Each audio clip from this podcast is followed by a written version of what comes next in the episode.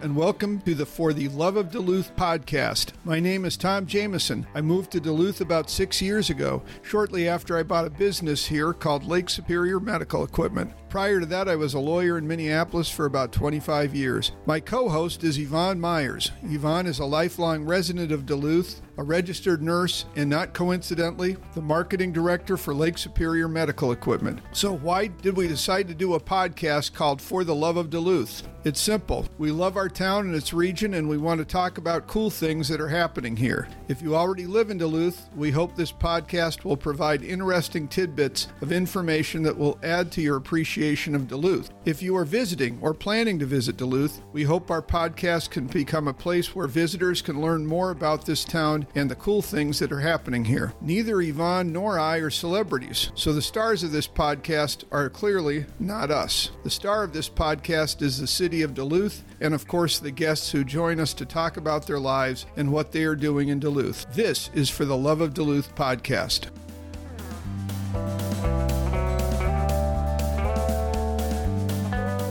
If you live in Duluth, you've been to an event at the Deck. The Duluth Entertainment Convention Center might hold the title as the venue with the best view in the country, located in the heart of Canal Park and right along the shores of Lake Superior. Just walking around the Deck offers views of the Duluth Harbor, the aerial lift bridge, and other Duluth landmarks. Where else can you find a convention center like that? Opening in 1966 as the Duluth Arena Auditorium into the tune of $6.5 million, the Deck Deck holds events of all types, from concerts to conventions to events in sports, arts, and entertainment. You can even hold your wedding at the Deck and cheer on your favorite hockey team the very next day. The Deck is also home to the Duluth Superior Symphony Orchestra, home and sports show, the Minnesota Ballet, and Broadway performances. Still, all of these events barely scratch the surface. There is an event for everyone and space for everything at the Deck. The venue has 25 meeting rooms, two two ballrooms, and two hockey arenas with 250,000 square feet of indoor space. It is also home to the Duluth Curling Club and connects to the Duluth Skywalk. There's reasons the deck brands itself the epicenter of entertainment in the Twin Ports. It takes an impressive person to take on the task of running the venue, and that's where Dan Hartman steps in. Dan was named the deck's executive director in the summer of 2021, officially taking on the big position position in mid June. Even more impressive, he beat out more than 200 applicants to snag the position. It was a full circle moment for him. He led the student campaign to build Amsoil Arena in 2006 when he was a senior at the University of Minnesota Duluth. He has deep roots in Duluth, having previously served on the city council for four years. He's also no stranger to working at iconic places in the city. Prior to his role at the deck, Daniel spent nearly a decade working as the director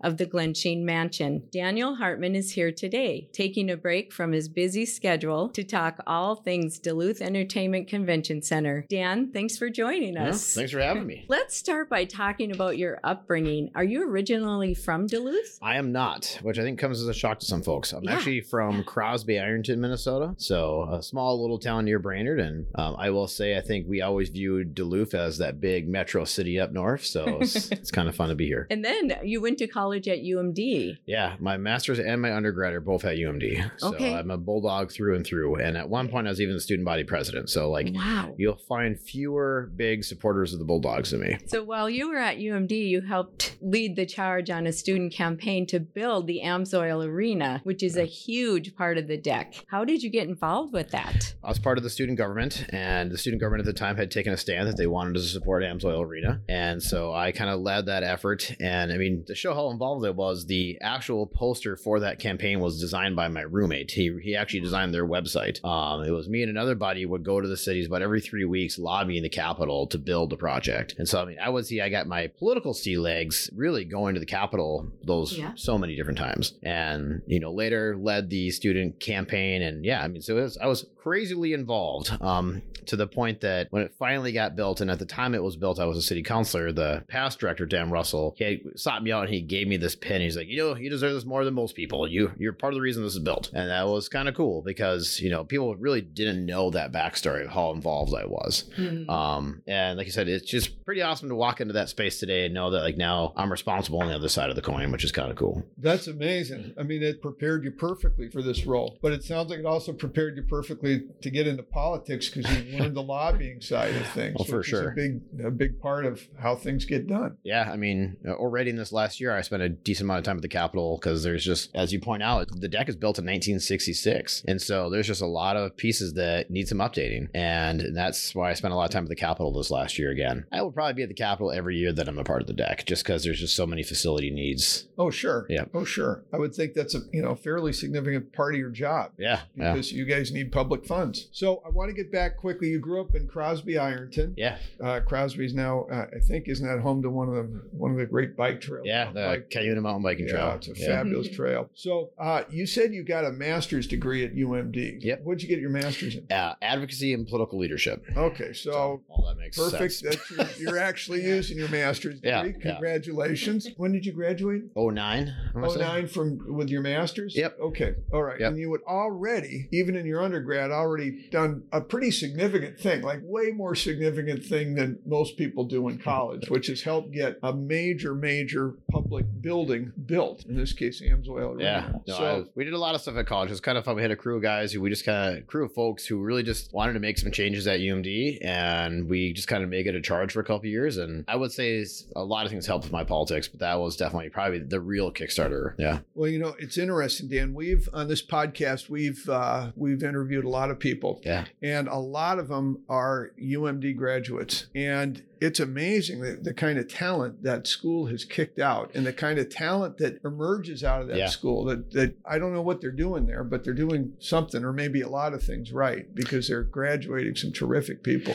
yeah. I think they they they foster and they empower that well. I mean, for me, I remember it was the vice chancellor of finance, Greg Fox, who this is a really kind of weird story, but I was a student who wasn't into politics, and I was just really annoyed that everywhere on campus there were no clocks. And so anytime you needed, like, I'd be running to get to class on time, and you'd literally have to go into a classroom to see what time it was, and you just felt you, you literally would disturb a class to go see the time. And and so And this was before that they had invented watches, right? pretty much no um, they definitely had watches but i was didn't want one and anyways i remember they had just created generally these atomic clocks that didn't you could have a battery in them that keep the time and and so we went up to the vice chancellor's office and as is super true in all of politics everyone thinks that everything is really hard to do and that for some reason there has to be a good reason this hasn't happened in the past. So i went in there kind of like guns blazing like we had a map of where all the clocks should be where the what the cost would be. Like we had spent hours of time researching this and we go in there and greg's like yeah that makes good sense.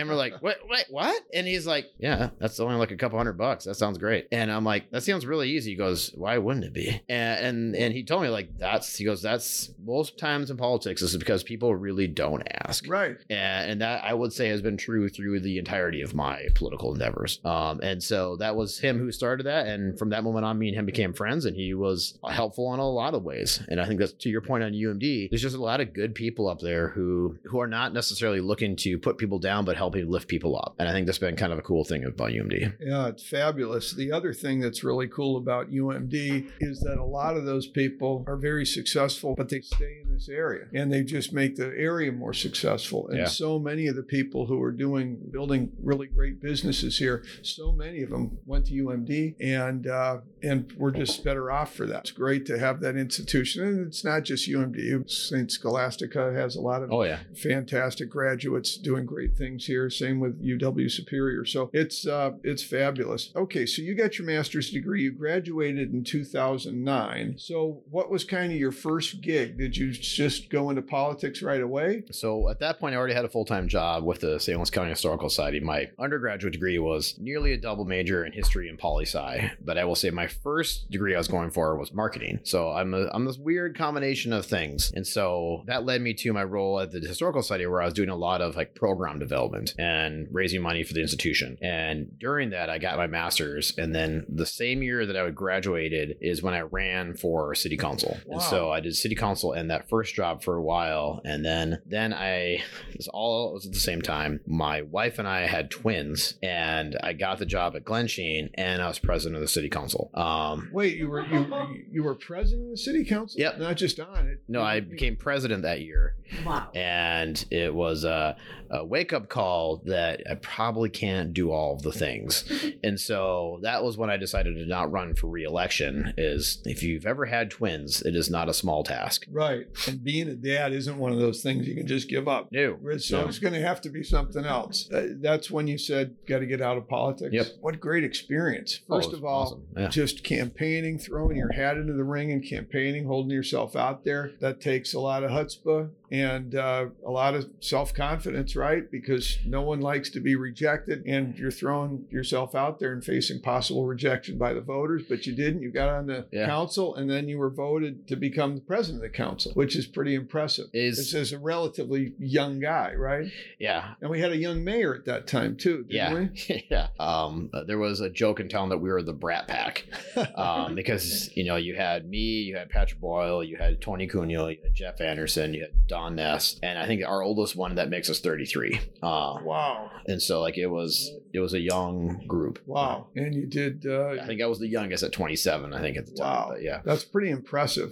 no, That's pretty impressive, and you guys had a lot of energy. I don't know if I'd say I impressive, but maybe crazy. But yeah, Yeah, it's- I don't yeah, know. I'd say fun. it's I'd say it's pretty impressive. but yeah, it was it was a fun time in politics. I think you know it was one of those weird moments where if there's anything that I'm proud of, but I will say there's also issues on this. But when we that when that small contingent of folks took over, and there's more of that mix too. Prior to that moment in time, if you were on the city council, you were a very popular figure in Duluth because everyone watched council meetings because it was crazy town. Like people would yell at each other at these meetings. They'd bring props. I mean, it was it was like watching U.S. Senate level ridiculousness. At one point, the city council was more popular than Monday Night Football in Duluth. You're Uh, kidding me. no. And so Wow. when the year I ran, we had this small conversation with folks who were running at the time and said, Our goal is to make council as boring as possible and to try to have as much of our decision making done within the city level and the fall normal channels so that by the time it comes to council, it just becomes more of a procedural public discussion. And we did that. And and so you'll see like the ratings tanked and no one wanted to watch council anymore because it was really boring. And we got a lot done for the city because it was less sensational. It was Right. more about the work itself, less about staring at the camera when the people would talk. You know, like it was the craziest thing to go to council meetings in 2007. And you'd see every time that a counselor would go to speak, there'd be an audience of like 200 people. And that counselor would stop and just stare at the camera and ignore the audience because that's how theatrical it became. Um, and so it was great to have normal council meetings. Right. And today that's still pretty boring. I got to say, I haven't watched them love you shouldn't.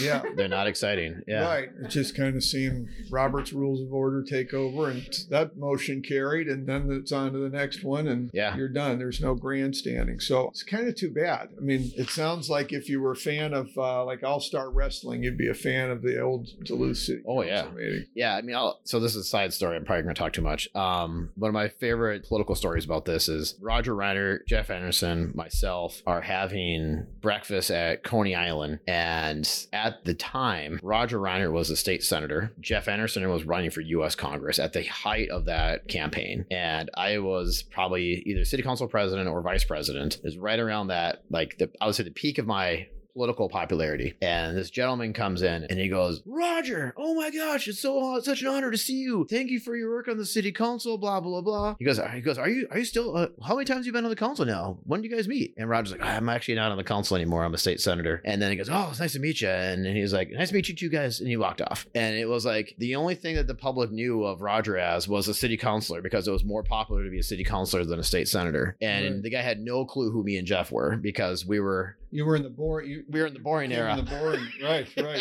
and uh, Jeff and I both looked at that as a win. But yeah, not for actually Jeff did not because he was running for Congress. But it was yeah, kind of funny. And Jeff didn't make it to Congress. No, money in politics. Yeah, Yeah.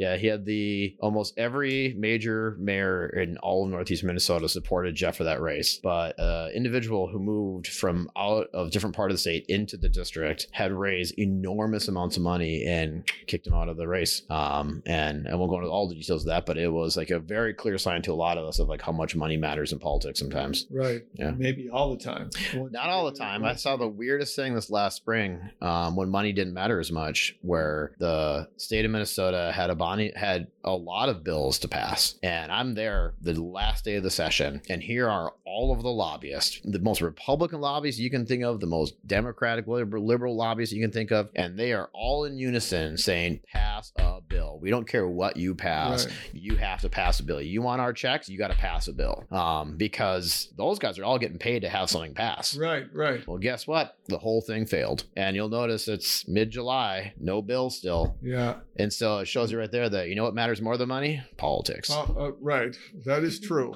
but if you want to get elected in politics, especially at a federal level, you need I would say Donald Trump showed that wasn't true, but that's a whole other well, conversation. yeah, that's that that may be that may be the case. Although he, it turned out he had plenty of money, but yeah, you're he didn't right. use it. Yeah. Right, You're right. You're If you look at the Republican primary, it's crazy how little money he spent halfway through that race. but yeah. he had a name. he knew how to get on. He knew how to get attention. He knew how to get attention. and He got attention. Yep. You're right. You're Yep. right. Well, maybe that's just. So maybe that's my marketing we- brain speaking know, more my that's what- political brain, but that yeah. Trump ought to be our model going forward. I don't think so. But but so anyway, I think all that right. speaks to me being trying to be boring counselor, but yeah. Right, right, exactly. But yeah, he would have would have done well in the uh, old Duluth council meeting. Oh, he would have loved it. Yeah. All right, so now we're around the 2012 era. Yeah. And you're get, you're stepping off the council because you had twins and you took a job Yeah. at Glensheen. And so tell us about the job at Glensheen and why you took that versus the historical society and everything else that you're Yeah. doing. Um, so I while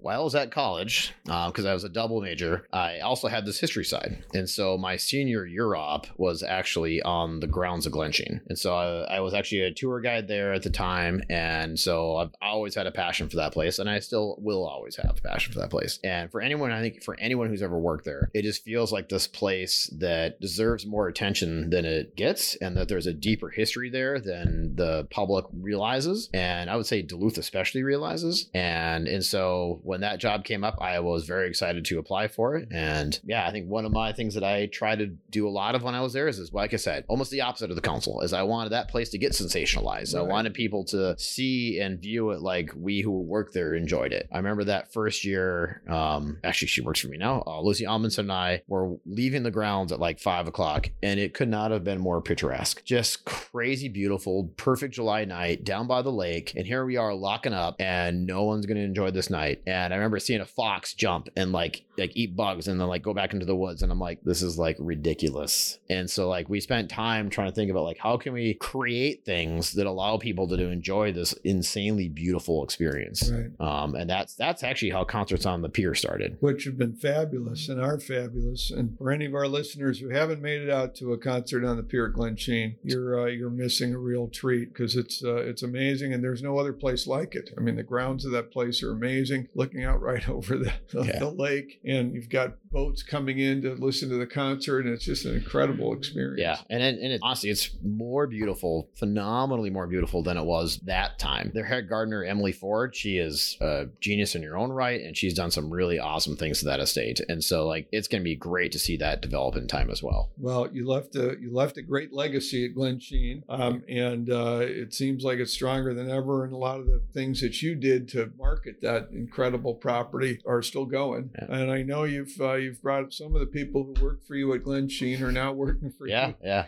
At the deck. So let's talk about. And I don't want to I don't want to give your your time at Glensheen short shrift because you did some amazing things and you were there for over ten years, right? I think eight years Oh, technically. eight years. Close, okay. yeah. When did you start at Glensheen? Uh, probably around 2013. 2013. Maybe? That's right. Yeah. And then you just. My You, math isn't really great around that no, time. no. yeah. I think I think you're right. And then Yeah. you jo- you joined. Uh, I'm not going to correct you on, when you worked at places, by the Yeah. way. Yeah, that's that. That's really. Yeah. I, I don't think I'm. Uh, I don't think I'm qualified to do that. Yeah, and as a as my background show, I'm more of a stories narrative person than an exact dates person. So Well, we do know, Yeah. and we, we don't know the exact date, but we know the month. June of 2021 is when you took over. that I can tell Yeah. you for sure. and and it must have been. I mean, they could have hired probably anyone they wanted, right? I mean, Oh, that's a huge, job. huge job. I think in the intro we said you beat out 200 applicants. Yeah. I mean, that's that's incredible. I'm honored and surprised, but no, it was it's amazing, and I mean it's it's the coolest job in Duluth. I mean it's my job to make sure we have cool things in Duluth. It's an honor, but also it's like the last three nights. I mean look at the last three nights. I was at a Travis Tritt show last night. Um, the night before that we were at Trampled by Turtles in Bayfront. The night before that we were at Four Fest slash Eight Fest, and so like how cool is that? That last whatever Fourth of July was the morning of, you know, me and the mayor have a conversation about what we should do for Four Fest. Yeah, that's, Right. that's an awesome thing to be able to have a conversation. To be fair, she deserves credit. She's the one who said, "Should we do it on Friday?" Because we had contractually made it for the fifth, and so we were ready to roll for the fifth. And I don't know if you remember the fifth, but it, the weather was absolutely terrible too. But it wasn't going to lightning, so we would have still done it. And so to her credit, she's like, "It looks like it's going to be better on the eighth," and we're like. Let's see. And it, would both cost the city and us a little bit more money, but I think the public got a vastly better experience. Right. Um, and I think, uh, yeah, it was kind of cool to be a part of that conversation. I agree, and I'm I'm amazed at how much the deck does here in Duluth. Because I think if you if you think of Duluth Entertainment Convention Center, you might get the idea that it's kind of a, just a convention center. And if you think of other cities that have convention centers, it's the convention center, and maybe they hold some concerts Yeah. there. Maybe they bring in some other events, not just conventions. But you guys are doing everything. You've got Bayfront, you've got the deck itself, which has how many venues just just at the deck? You got Amsoil, you've got the deck. So we manage nine venues. So I think the public doesn't really think about this a lot. And it's something that we're actually kind of retraining in our messaging. And we're actually working on some icons even for it. But we we manage Bayfront. We own and operate the William A. Irvin. We have the Harborside Convention Center, the Cityside Convention Center, Symphony Hall or Deck Auditorium, Old Deck Arena, Amsoil Arena, Marcus Theaters. That's actually uh, managed. They they rent to us. And so we have these nine different venues. And as you pointed out, like they do vastly different things. Right. Um, and you know, it's really interesting to hear, you know, like we'll compare, like I'm trying to, I have struggled in the last year trying to find what conference I should go to. You know, there's conventions conferences, Right. then there's a venue conference, then there's an ice conference, you know, like we actually can, we actually manage three ice sheets, you know? And so like, Well, there's, my my advice there is go to the ones that are held in uh, fun places, and and then base I'm it on failing at that. Next week, I'm going to Phoenix where it's 114 That is degrees. pretty, that, that's, that's, that is hot. Well, you know, it's amazing because I hear all these different things and everything you're doing in, in Duluth. And I think, I keep thinking of Anchorman and, and one of my favorite movies, Ron Burgundy. Oh, it's awesome. Yeah. He's trying to pick up the leading femme fatale, and his opening line is, "I'm kind of a big deal here." Yeah. And and you actually are really a big deal. It wouldn't just be a line; you're a big deal here, and we're going to get into just how big a deal Uh, I don't think so. you are yeah. and what Deck does. We're going to do that as soon as we take a quick break to hear from our sponsor, Lake Superior Medical Equipment.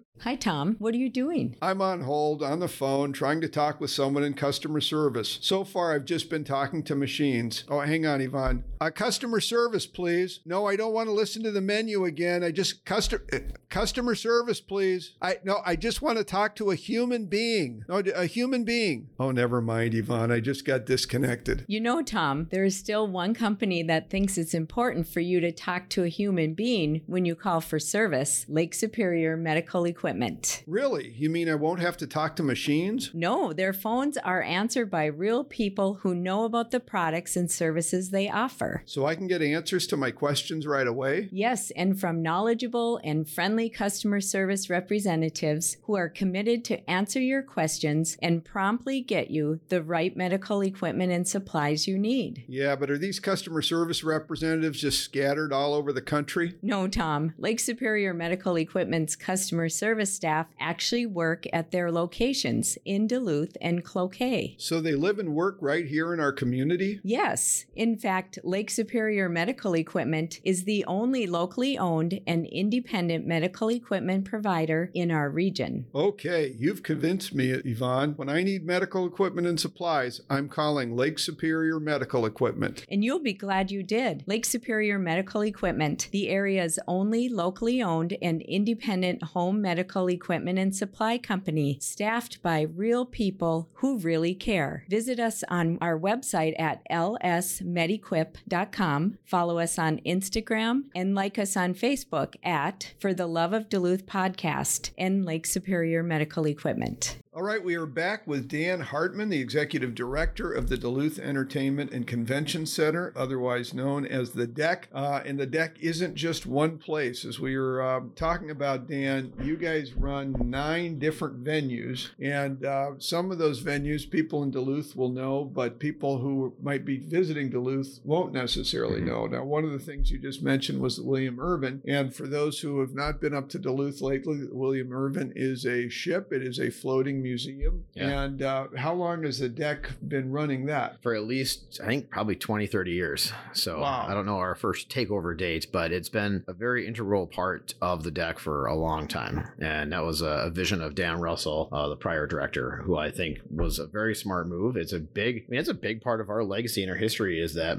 that marine history Right. Right. and yeah, I mean, in the ore boats in particular, like I, I like that from the museum side, you can come into our community and you see these giant ore boats come in, but you can then go on a tour and see what one looks like on the inside. Right. And then if you want to learn more, you have the Maritime Museum by the lift bridge. If you want to learn about the railroads that would dump the ore in, you can go to the Railroad Museum, and we kind of have the full bit. Now, does the deck, the deck doesn't run the Railroad Museum? Nope. That's a Nope, separate. separate thing. Right, but it does run the Irvin, and for those who haven't been on the Irvin, I highly recommend it. It's Yeah. it's amazing. It's a big ship. It's they have bigger ones now, but at the time when this thing sailed, it was about as big as they got in the lakes, and it is it's really it's a beautiful ship. Yeah. It's uh, you know, it's got these graceful lines, and you used to be able to ride in it if you were maybe a big wig with the steel company, and they've got really nice quarters there that people who were, uh, like I say, big wig executives Yeah. of the shipping companies could And that still in. happens a lot today on the other ships. Um, so like back when Sheryl Crow and Lance Armstrong were together, they actually came to Duluth and went on a cruise on an ore vessel. Oh, really? Yeah. That's pretty cool. Yeah, so you'll have, I think,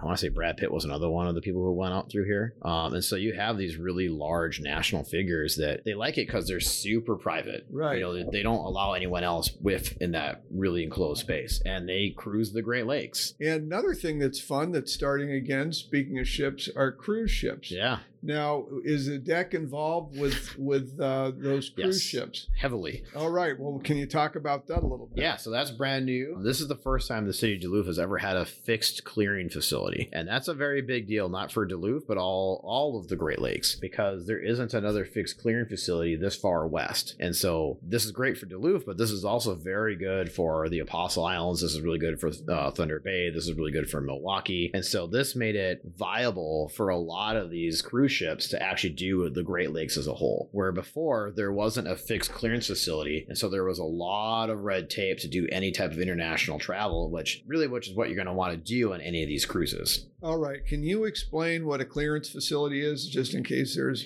people as question. ignorant as me who It's, are listening it's, to this it's podcast? very very similar to the TSA when you go to the airport. It's just you're getting cleared to international for travel. so, are you going through customs Yep. then? Or? It's literally the custom border patrol facility. All right. So some they they come in, they sail in from wherever they're coming, and, and we're going to have some of these cruises that start out in Duluth, right? Next summer. But here we've got uh, we've got people coming in. They've all got to go through customs, right? Yep. They they get off the ship in the little tenders, right? And they they come in and they yeah. and they go through the customs, and then once they're cleared there, they can go to wherever they want in the Yeah. U.S. They've gone through customs, You got it. so that's pretty cool. Now, were you involved in getting that? That that predates facility? me. I would say I, I showed up at the time of it trying to become a reality. And so I think there's this, you know, and there'll also be a continued open question of its overall merit because I mean there's a definite public cost to this, but I I would I'd probably even say I was debatably one of the naysayers um, because there just was a high public cost to this, and you know there is a value on all these public dollars. But I will say, watching these first couple come through, it's it's an immediate cash infusion for Duluth. Right. Um, so like right now, sixty to I bet sixty to seventy percent of the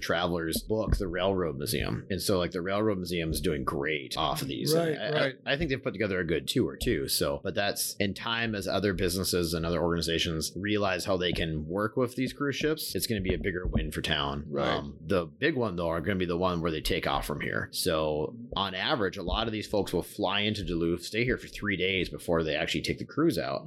Right. And these are people who are spending fourteen thousand dollars per person. So I mean, or more. One of them is going to be considerably more than that, right? It's going to be like fifty thousand or seventy thousand Yeah. per person. that's the seventy go- day trip. Yeah, Yeah. which sounds like a great time. Yeah. If I had it in my bank account, I. And I will. I got on the cruise ship a couple like a couple weeks ago, and I will say they are beautiful. Those Yeah. Viking cruise ships are amazing. And these are newer cruise, at least the ones that have I Brand new this last- one. yeah, it's, it's it- yeah, it's, it, it looked beautiful going under the bridge. There's and it sounds like there's more and more interest from other cruise lines now to be a part of this. yeah, it doesn't sound like you're still a naysayer. I'm getting closer to a stronger win. All right, Um, but I definitely wasn't in the negative camp at first. But I, I, man, it's it is crazy to watch that energy, and I think Duluthians, and they're just it's a beautiful ship. I mean, Right. it's just something cool for people to come into town and see sitting in the harbor. yeah, exactly, Yeah. exactly. Um, yeah, definitely a part of that. So Well, that's really cool. And I, I realize it kind of jumped around there, but it's Hmm. something that I've been thinking about because this is a new, I've been in Duluth now for about seven years and there's a new thing for,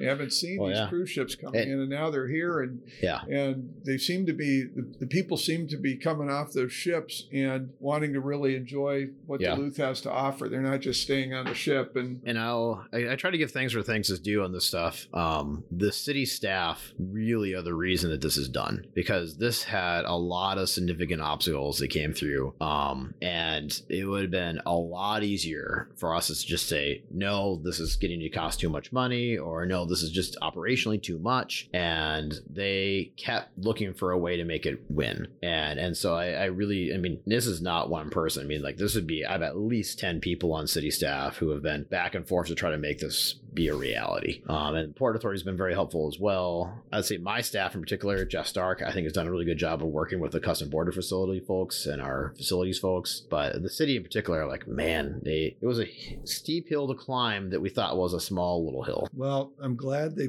persevered. Yeah, uh, because I think it's a really cool thing for the city. I, I, Yeah. I just think it's a it's a great win. But again, I don't know what the public dollars are that that uh, it took to to get it off the ground. And I realize there's going to be other places uh, in the Great Lakes that are going to benefit from the fact that we had that, Yeah. that we put the money in it. But I think Duluth is going to benefit as well. Yeah, and, it, and to give a little background to my naysaying, um, because of my background at Glensheen, I'm very familiar with the leisure travel market of Duluth. And sometimes we as a community miss kind of the larger context of how big our leisure travel market is. And we'll spend a lot of resources on something that seemingly are really exciting, but really the bang for our buck is pretty bad. So, like, I, I, this is to be controversial saying this. I almost feel like I shouldn't say this, but like a couple years ago, there was the Hockey Day Minnesota event. And man, you would have thought it was the greatest thing that the city of Duluth has ever done. And people are just jumping up for joy of how this is the greatest thing for tourism ever. And they had 5,000 people at it. Now, that is great. But to give you context, this last year was the first year we did Winter Village at the deck. The second day of Winter Village was a terrible snowstorm. It rained, it snowed, it was awful. People came in sleds. That had 5,000 people at it. And so there's just a misunderstanding of and probably less expensive to put on. Oh, incredibly less. Right, right. Um, and I'm not saying you shouldn't have done Hockey Day Minnesota, but just be mindful of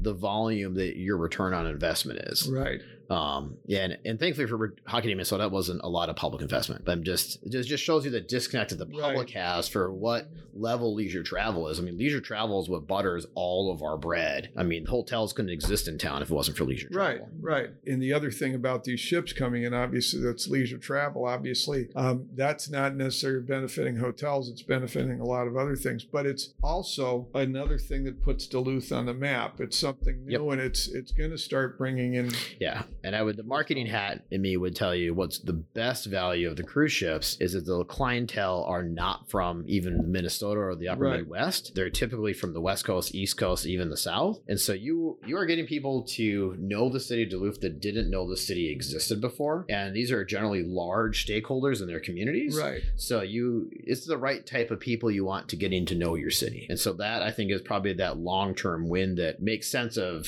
the 5,000 people will get over a course of a summer. So let's talk about some of the other venues. Let's go ahead and we'll talk Bayfront for a little bit because Bayfront seems to have stuff going there every single weekend. I'll, I'll move that one quick. So Okay. what's because I think the exciting thing that I'm excited about is actually the deck and the harbor drive space in front of it. So what I think is shocking for me when I took over is that you know the concert size of Amsoil and Old Deck Arena is almost similar to Bayfront. We in my head I always thought Bayfront was just you know just huge thing. Right. It's really not. It maxes out at 8,500 people. And so, you know, that's kind of when you start to think about that's exciting if you think that we've got three venues that are generally of that large size. right. And so the real opportunity for us as a community down the road is those other two venues that really haven't had as much use as they could. Right. And so like if you like music, if you like entertainment, if you like Broadway plays, we, you know, we hired two new staffs this year where their only job is to start bringing that stuff to town. And and that's I think going to be the so you're not going to see that in the next year, but as these relationships build within 3 to 5 years, you're going to see a lot more fun stuff because we only have so many weekends at Bayfront.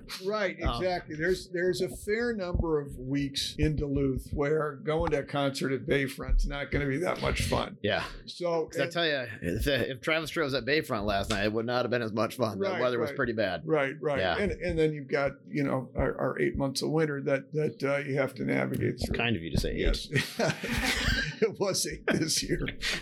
So you've got this. Uh, so let's Yeah. let's talk about Amsoil since you helped get that built Yeah. as a college student. Amazingly enough, so Amsoil, and I assume it's called Amsoil because Amsoil owns the naming rights. Correct. Right? Yep. That's for what a twenty-year deal. Usually those things. Yeah, we get about a. I think it's yeah, it's we've got a long term agreement there, but I will say in the future, our hope is to probably look at more naming rights across different parts of the deck complex as well. Because right now, it, it leads to a lot of confusion. People think Amsoil literally runs the building, um, and so it's it's good to have people have a better understanding of communications. Because if something goes wrong on our event, I want them to complain to us so we can help them. Um, where right now, like there's you know a place marker on Google, and people will send it there as if it as if that's something. Right. And so, so we're trying to clear that up of getting people to know that the deck is the one doing this so that we can help make things better. Amsoil, just for people who aren't familiar maybe with Duluth, that is where the UMD Bulldog hockey team uh, plays. Obviously, Division One, Yeah. great, great national program. And what else goes on at, at Amsoil? Got concerts. We got concerts. We have a lot of youth hockey. We have a lot of figure skating. Um, during different conventions, we'll actually get rid of the ice and then have that be for a convention space. The Harlem Globetrotters were there. I mean, we're, we're a multi-use facility all over the place. And I think that's also what's kind of special about the deck is, you know, unlike say other convention centers where they're just a convention center, we have all these other arenas so we can do bigger things here. We talked a little bit about politics earlier, but what's great about the deck is there is no political lines. You see everyone of every type at a different type of event all the time. You know, we hired two folks to do social media last summer and we, we kind of joke about it because you'll have one event and literally the next day the crowd cannot be more different than Right, it was right, the day right, before. Going to Hairball and then going to like, you know, Four Fest, it's, it's vastly different. And so like, yeah, I think that's part of the, the fun of the place. and same with a, a uh, symphony crowd versus a hairball crowd. Probably. Sometimes they uh, overlap Yeah, too much, and we need to.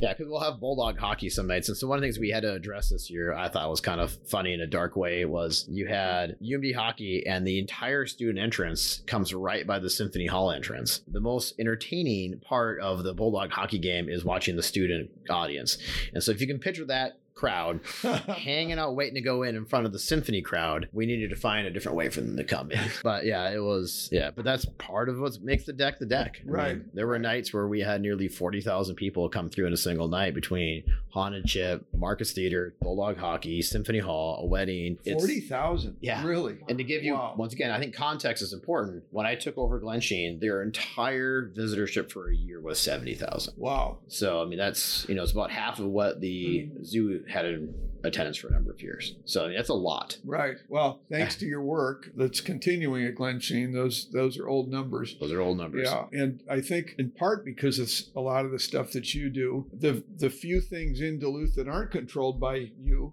um, they're doing well too because yeah. everyone seems to support each other yeah. in this town. So if it's the person who's running the the uh, Duluth Zoo, if it's person running Glensheen, if it's you, if it's person yeah. running the railroad, everyone kind of works with each other, and it has to be that way. It has right? to be. We all do better when we all do better. Right. And it's you know I think there's a lot of things that have been great to see taking shape in Duluth over the last ten years, and one of the other ones that was great is a lot more collaborative events or teams. And so like even in the history museum crowd, there became a history museum group that met so that they would get together and be like, hey, this has been working at my place. You should do this too. And so like that really helped build everyone up. And this last year, they the her name's Trisha Hobbs at the city started this Duluth Tourism Collaborative where every three months now we'll have a meeting at the deck where we just kind of tell people like, hey, this is what's going on in the tourism industry. Here's some things you guys should know. Here's how we can help each other. And that never happened before. And so like it's just kind of cool to have that space and that time to help each other. And so I bet that'll pay in dividends down the road as things progress more as we learn from each other. And so that to your point, that's great to see. Yeah, it's great to see. And it's not just the public institutions that are like that. It's the uh, private the private businesses who all seem to look out for each other, even though they're competitors. You know, the, whether it's the breweries or the distilleries or yeah, or, even the, the hotels, taquerias yeah. or whatever. They all they all kind of. Um, I think the idea is rising tide lifts all ships. So, so and speaking of rising tides, I know we've talked a lot about boats. We've talked about uh, what uh, what the deck is doing now. But if you if you and I'm sure you have a vision, but if you're if you're trying to envision what the next couple of years looks like, what kind of changes do you expect yeah. to see at the deck? So I mean, a lot of these we've already kind of begun. So the big one is really kind of diversifying the portfolio of the deck. Coming out of the pandemic, we are very very heavy on conventions prior, and right now I think everyone can agree that it's an unknown of what will be the future will be on this. And so the more we can diversify our portfolio makes sense. That's why we are putting so much more effort into entertainment. Is that's an easy way for us to kind of a I think bring more fun things to Right. town, but also Right. financially be on a little bit safer ground. And and so you'll see us progressing down that road harder and harder into the future. But I will also say, and you've probably I hope already witnessed this, um, but we are really trying to amplify the existing things that the deck has always done really well. Because I think there's a lot of eye-opening moments when I took over. One of them was how incredibly dedicated the staff is at the deck and all the cool things that the deck has done in the past that people just didn't really know about before. And this may be a change or a philosophy, but I we have hired a marketing team where the deck didn't have a marketing person really before. And so now we've got a team and we want, you know, as her name is Stu Ellen Morris says, well, we we we put the shun the sunshine on the stuff that's already been going on. And so it's been fun for the public to be like, oh, it's really cool you guys do that. I'm like, deck's been doing that for 30 years, you know? And so, you know, like a small example on a small scale is during the home show, the deck forever has done this thing where they cook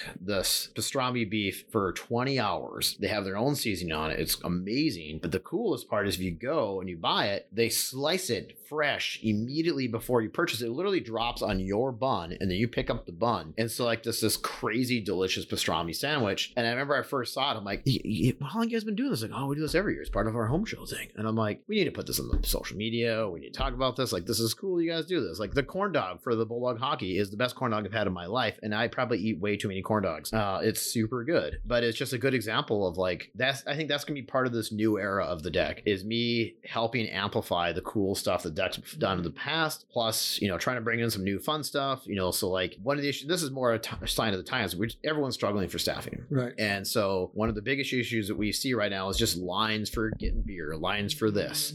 And so uh, last night was our first trial of a fast two system where you can pre-purchase your beer online, and so that when you show up, you just scan your QR code and grab your beer and you're done. And and so as people learn that system more and more, it's going to really speed up the beer lines. And that was an, also a little tricky way to get away from having to staff so much that we didn't have. And Right. so it's kind of a win. And you know we're trying to this bulldog season, you'll see more and more of that pre-purchased. Hopefully, Hey, things- speaking of staff, the Trampled by Turtles concert that you had this last Saturday Yeah. night, way smoother than Yep. any Trampled by Turtles show I've seen. The, the no lines to get in, it was just amazing. Yep. And uh, so kudos to you if you had anything to do with it. Uh, I say not, this you should yeah. take credit for it. no, it's definitely a strong team effort. Uh, last summer, I witnessed a lot of summer shows where the lines were, frankly, not great. And so going into this season, we sat down with several of us and like, what can we do to make this better? What's what's empower the people to make sure it's a reality? And we push and we push and we got it done. And the big thing for us is getting that new lake gate entrance. So there's two entrances to shows. Well, that increased the lines by 30% because before you you were just stuck in right, that way. right. Mm-hmm. And so that was a big part. We also just have a better system through the front. Right. And so our hope is going on into the future, it should be better. Because I mean, that 9,000 person show felt like a 2,000 person Right. show. No, it was it was it was fabulous. And I hope you'll say the same thing about the beer lines in the near future. But yeah,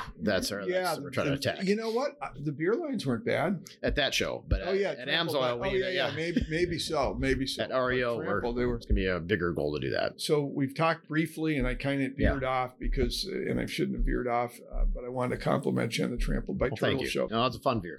part. Yeah, it was it was a fun beer. It was it was a really fun concert. So one thing I, I wanted to mention, we're running close on, out of time, but June 2021, we really weren't emerging from COVID yet. Um, you mentioned that you're trying to diversify, but is the convention business coming back? It is. It's just, just definitely not the fast pickup that we all expected Right. when I got hired in June. I mean, the assumption in June last year was, "It's over, guys. Let's it's all going to full steam." And people were calling back as if it was going to be full steam. And then Delta showed up. And then Omicron Right. showed up, and that put a big pause. And so that was a scary moment. But I will say now things are definitely back on the upswing. Uh, my director of sales, Sue Ellen Moore, has already met more than halfway. She's already passed her halfway mark on her sales goals for the year. So I mean, business That's is definitely fabulous. picking back up. Good. So I mean, it's great to diversify the diversify the portfolio, but if you get all the original business plus some new business, that's a good win too. That's that's a that's a huge win. Yeah. That's a huge one. Well, on that very positive note, I think we are about out of time. Dan, I just want to uh, thank you so much for being here.